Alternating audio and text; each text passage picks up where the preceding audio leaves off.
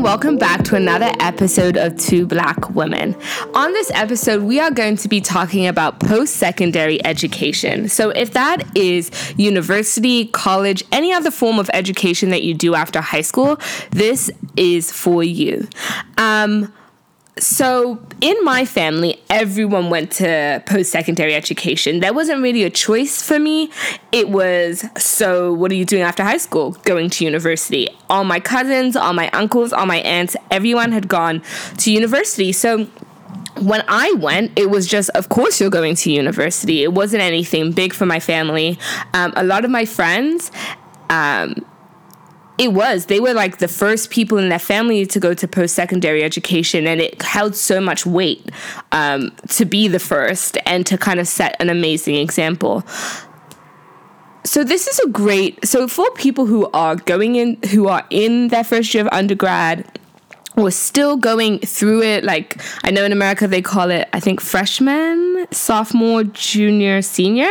I think, but in Canada it's just undergrad, first year, second year, third year, fourth year, maybe a fifth year or sixth year. But can we just talk about how it's such an amazing accomplishment accomplishment that you've made it? But there's stresses and it's hard, and no one really talks about how hard it can be. So for me, I actually left home and went to a party school I went to Western University. If you're from Canada, you know why I say that Western is a party school. But for the other people who need um, kind of context, Western was ranked fourth party school in the world by Playboy magazine. I think it was the year before I went to school. And my mom was like, You are not going. And, but of course I went. Um, and so going to a party school is crazy on itself, but going to undergrad is is just a different level from high school. So I was actually just talking to my cousin about how we go through high school, and many of us who go to undergrad, we were the smartest in our class. We um, we kind of peaked in high school. We were um, we were seniors. We kind of knew what clubs we were going to be in. We were the head of them. We were presidents. We were vice presidents, treasurers, and then you kind of go into undergrad, and it's a whole new, um, it's a whole new arena. Definitely, if you're moving away from home. For me, moving away from home, this was the first time I had lived away from my parents, and of course, when you hear that, you're so excited. It's so funny. I talked to my younger cousin, and she is only she's 11 man, she's 11, but I remember when she was just born, but she's 11 and she's like, I can't wait until I go to university and have so much freedom. And I remember being her age and a little bit older and being like, I can't wait to go to Western. I'm going to have so much freedom. But no one remembers that with that freedom also comes isolation. Because if you don't plug yourself into communities in undergrad, you are doing this whole thing by yourself. And finding communities is hard. When we were in high school and elementary school, our communities were made for us. It was who was down the street from us, who did our friends know, who did our parents know, who did our families know, and they became our community. But if you go to university, especially if you go by yourself with none of your friends, it's a very isolating experience. You have to get out of your comfort zone and really start to enter into new spaces.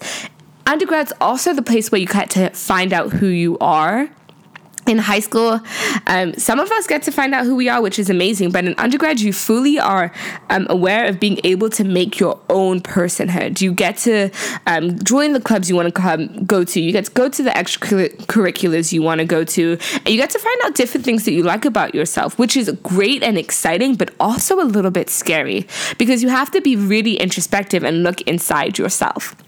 The other thing that was really hard for me um, in undergrad that I kind of wanted to talk about was the fact that um, when you fail, or when you get a really bad grade in undergrad, it can be crushing. You go from the A student or the B B plus students to getting your first C, C plus, maybe even a fail, and you feel like a failure. I remember my first C and then my first D. Yes, I got a C and a D.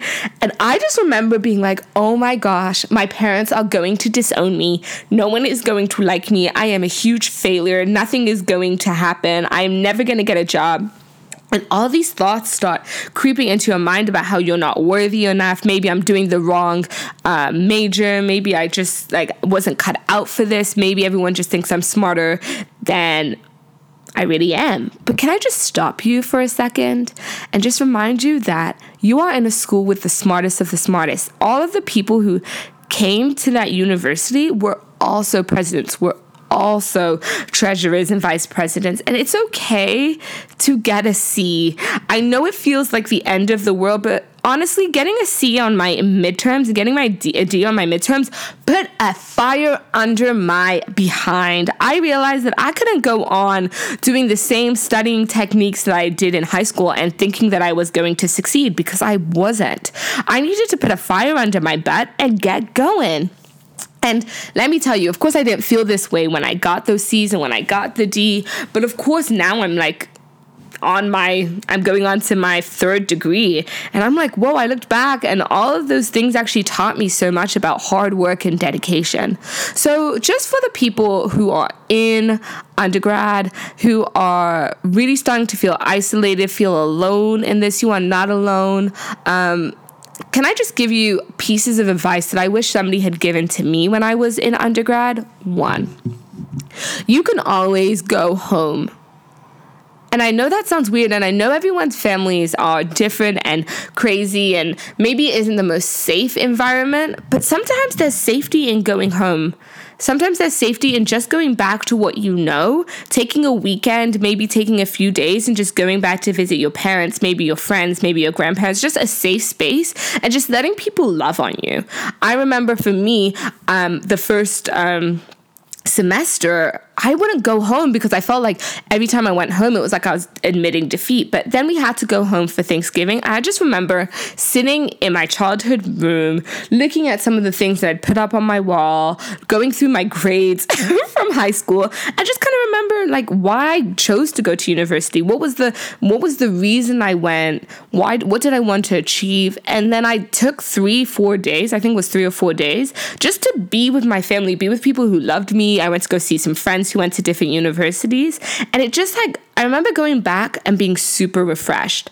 I can't tell you that my undergrad experience was the best after that, but I always remembered that I felt safe coming home and that my home, like my parents' house, or going back to where my high school was, was a safe space. Going to go visit high school um, teachers was a safe space for me because all of them were so excited about what I was doing and reminded me that I'm a smart and intelligent person. So, one, going home is not a problem. Two, self care boo thing. Self care, self care, self care, self care, self care. I will say it a thousand times on this podcast, but especially this episode self care.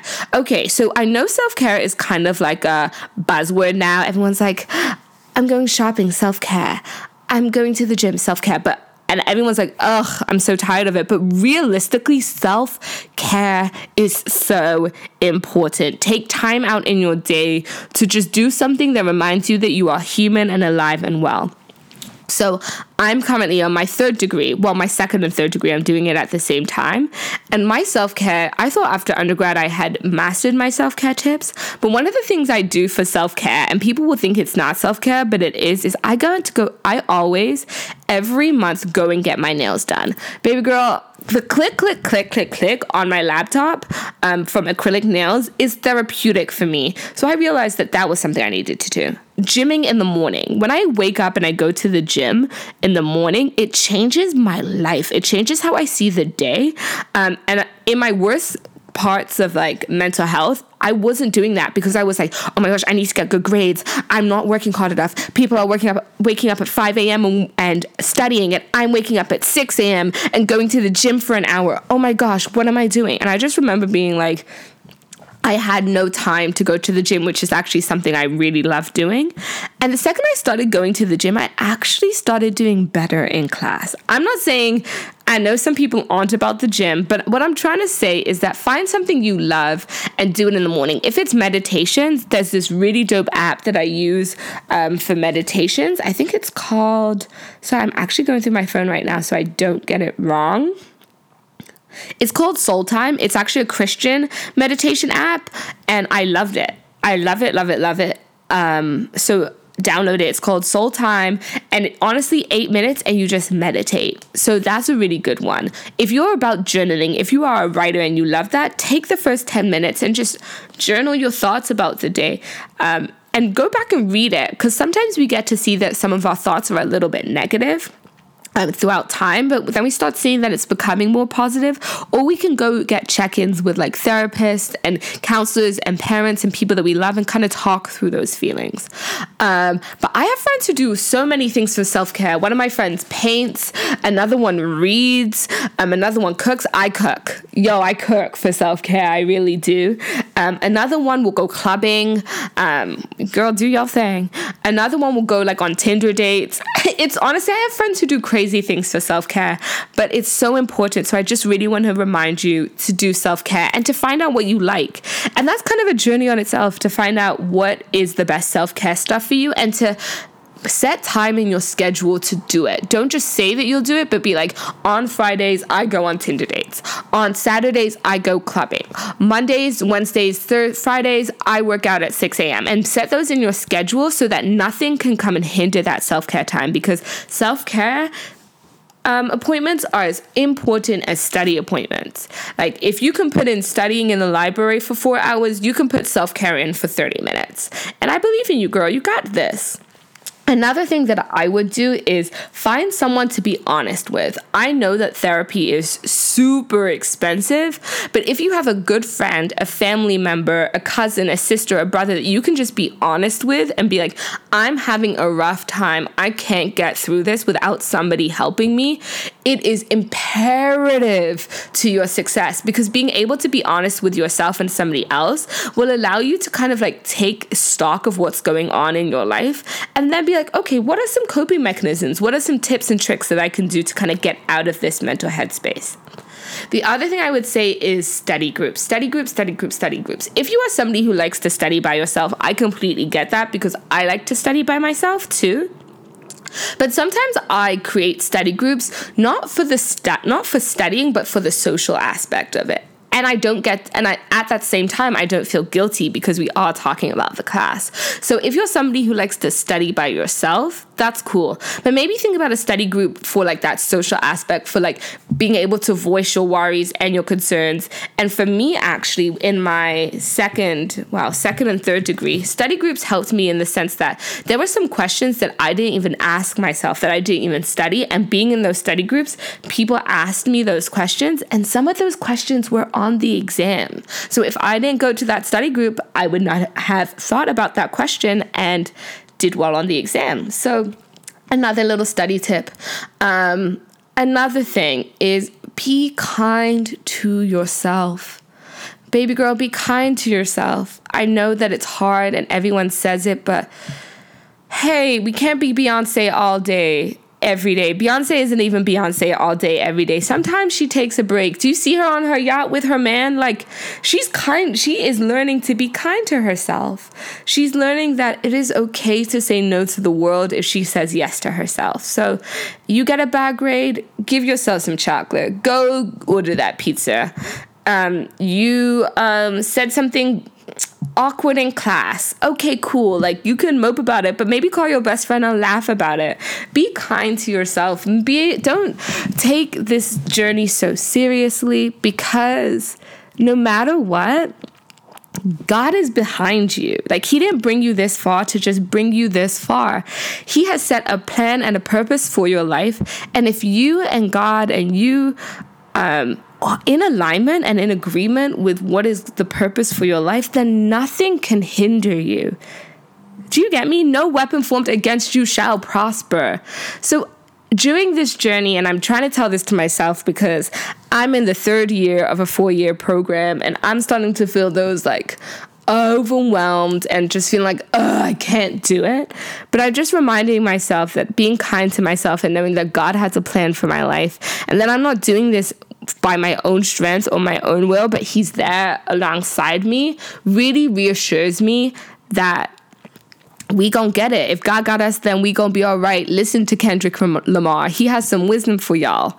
Um, but I just wanted to say that I'm so proud of you. If nobody has told you so far, uh, or today, even, I'm so proud of you. I'm so proud that you are in this hustle trying to get higher education, try to break generational curses, trying to empower yourself, empower the next generation. Because I know you're not just doing it for yourself. You see your family being like financially able to do things. You're seeing your children getting opportunities maybe you didn't have, or the opportunities you, that you did have.